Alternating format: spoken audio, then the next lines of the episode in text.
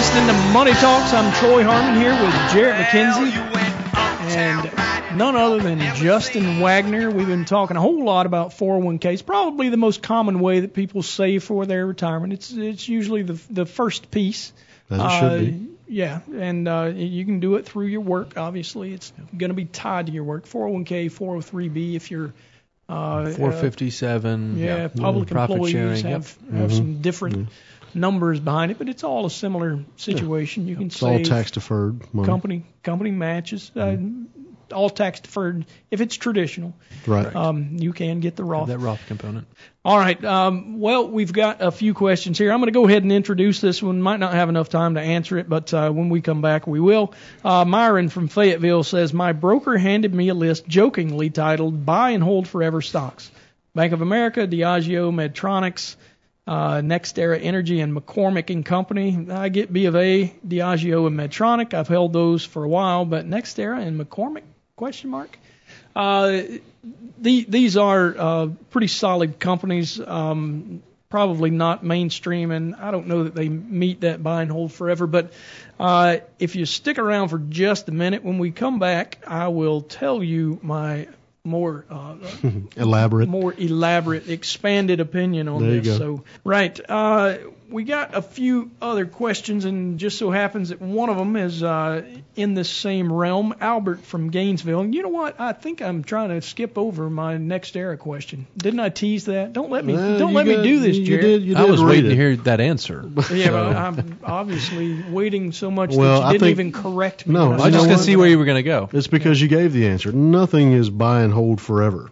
You know, I mean, look, th- you're right. Those are pretty solid companies, but no way in the world would I be comfortable just buying something and knowing that I'm never going to sell it, particularly in an after-tax account. But Ten, ten years ago, I bet you there would be people that disagreed with you. Oh, without a doubt. according to GE. Oh, I was going to use that one. That's a Without a perfect doubt. example. Yeah. Yep. Yeah. Things Exactly. change, people change, uh, management, Management. changes. Mhm. I mean, there there are reasons that you cannot assume that you're going to hold anything forever. But let Mm-hmm. me flesh out a little bit of what's going on here. NextEra Energy, symbol NEE.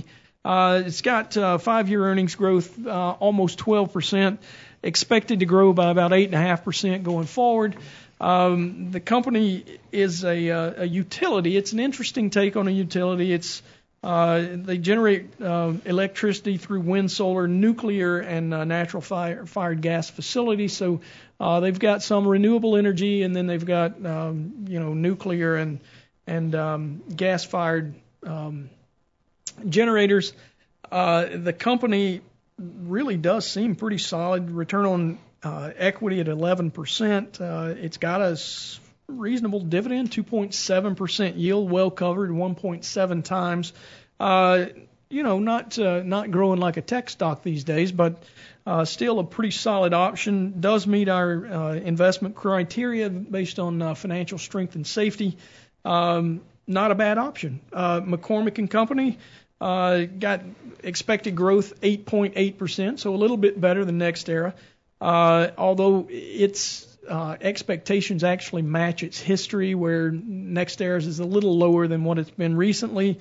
Um, 23% return on equity, a little more substantial. Now, this company, McCormick, if you've ever been down the spice aisle at the grocery store, you know who we're talking about. Oh, this yeah. is Oh, a spice maker. some So good stuff. here. uh, tends to be a staple. You're going to buy uh, spices, probably. I can't imagine that you're going to lay off the sage just because a, recession hits. Folks Exactly. usually are going to eat what they eat, Yeah. uh, no matter what. So, uh, energy and staples both probably pretty solid options for for a downturn. Does make them a little more uh, likely to be those companies that you could potentially hold for long periods of time. Uh, they're they're both very profitable. Both uh, meet our investment criteria. The yield is 1.64% on McCormick, so it's a, a bit of a lower uh, dividend. It's better covered because they're not paying out as much of their uh, earnings. 2.3 times uh, yield coverage, uh, dividend coverage. So um, either one of these are pretty pretty decent options. I don't really recommend them at the moment. Um, you know, just because uh, it's there there are other options in the market that I would prefer. But uh, I I tend to agree with you, Jarrett. I would be really pressed to call something a buy and hold for Anything. Mm-hmm. Uh, hopefully, the joke that the broker made was just that a, a joke. Yeah. Um, Well, that's the reason we have you guys here in, in the research department. I mean, you, you, we really, you don't even want to buy and hold. You want to buy and, and do your homework, like a, a, a pretty popular guy on CNBC always says, right? I mean, you don't, you don't just buy it and then forget about it. You got to keep an eye on it. That analysis has to continue to make sure that as things change, it is still something. Hold it as long as it makes sense. yeah, Yeah. there is surely no buy and forget. Right. Exactly. Yep. All right, so uh, we've got a few more questions here. Uh, one of those, the one I was trying to jump the gun on, uh, Albert from Gainesville. My 401k offers in-plan Roth conversions. Is this something I should consider? I'm 50 and have been at my company for about 12 years. Pretty, uh, pretty good tenure for a for an employee. Must be a decent company if you stuck around for 12 years. Sure. Uh, so, Justin, what do you think on this one? Well, you know, the plan may or may not offer an in-plan Roth com- conversion feature. Some plans Yeah. do, some plans don't. Just like they might not offer the Roth option or a match right? or, or anything like that. Every plan is designed a little bit differently. Sure. So I think that's the first thing to think about. But the second thing is by doing a Roth conversion, you are going to throw yourself into a different tax bracket. So I think it makes sense to talk to your CPA before you make any type of decision like that if you are going to. Right. So really, if the plan has a Roth feature, my advice would be utilize that Roth feature. Start saving Roth as opposed to taking all this other money that you save pre-tax and then oh by the way paying taxes on all of it. Now, you did mention earlier that uh, quite often the match is on the pre-tax portion. Correct. That's how So- the company gets their right. benefit. So you would say still to to stick around with the up to the match. Anything you save the very over, least, and, ab- over yeah. and above uh, Yeah. would probably go to the Roth if you're trying to build a position in a Roth account, right? Correct. Yeah. Yeah. And and the allocation should be about the same, I would say. Should you know, be. if the if the allocation in your traditional IRA fits you, then uh, you should probably go with the same uh, allocation to to kind of augment what you're already doing. It, it's important to look at everything, you know, as one. You have to Mm-hmm. look at your IRA, your 401k, your brokerage account. They're not all separate. They are all part of your financial picture. exactly. That's why it's important to talk to an advisor like Jarrett to make sure everything is in line. Yeah. and- Well, and for in Albert's case, you know, at the end of the day, th- this would be a taxable event. So if there was a conversion that took place, you, you do need to talk with a, a tax accountant maybe and see what the implications for you would be. And depending on that answer, I mean, I, I agree. I think either either you do it because it makes sense for your situation based on the amount that you you're thinking about converting, or you say, you know what, I'm not going to convert. I'm just going to start saving a portion of what I was otherwise saving to the tax deferred part and start putting that into the Roth portion.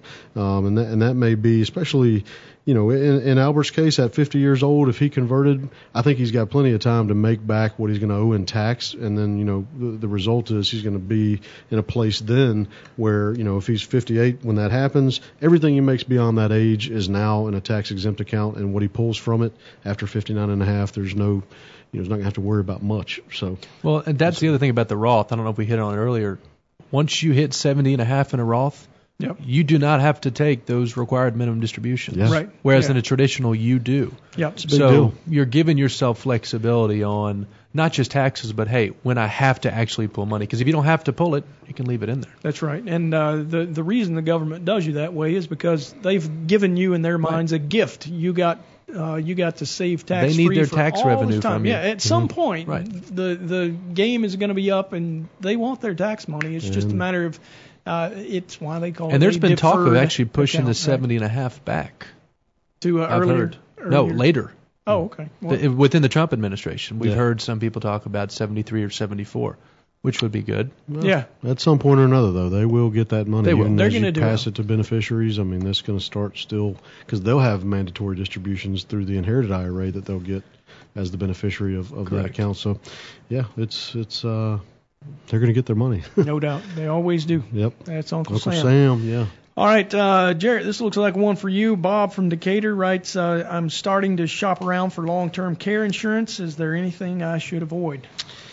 Well, I would recommend that you avoid the traditional long-term care policies unless you know that there are some specific circumstances where those might still be uh, desirable. But you know, in large part, the hybrid products that they they uh, are offering now. The, these insurance companies, which through a hybrid product, you know, if you don't use the benefit that you're buying through uh, or, or have a long-term care need, it could still potentially pay out in the form of a death benefit uh, to what, whoever you know whatever beneficiary that you have on that account. That way, you know, with traditional long-term care, it's kind of like auto insurance. If you don't use it, you lose it, and a lot of people are more hesitant to do that. And so, I would consider you know looking at these hybrid products and what's available there uh, over the traditional long-term care, unless um, you know, your circumstance warrants it, and that's something that would, would warrant further conversation. But uh, in terms of just long-term care insurance in general, I would prefer to have a hybrid product so that I know at least if I don't need it or come down with a long-term care event, it'll get used through the, the death benefit to my beneficiaries. That's a whole lot better than that last question where somebody asked you what to avoid, and you said wooden nickels, don't drink out of dry creeks. That's right. That, That's right. That mean dog chained up in Paulding County. Uh, mark it up or down this week, guys. Got to go up from here. I would think so. All right. You know me, I'm always saying up. Thanks for listening to Money Talks. We'll catch you again next week.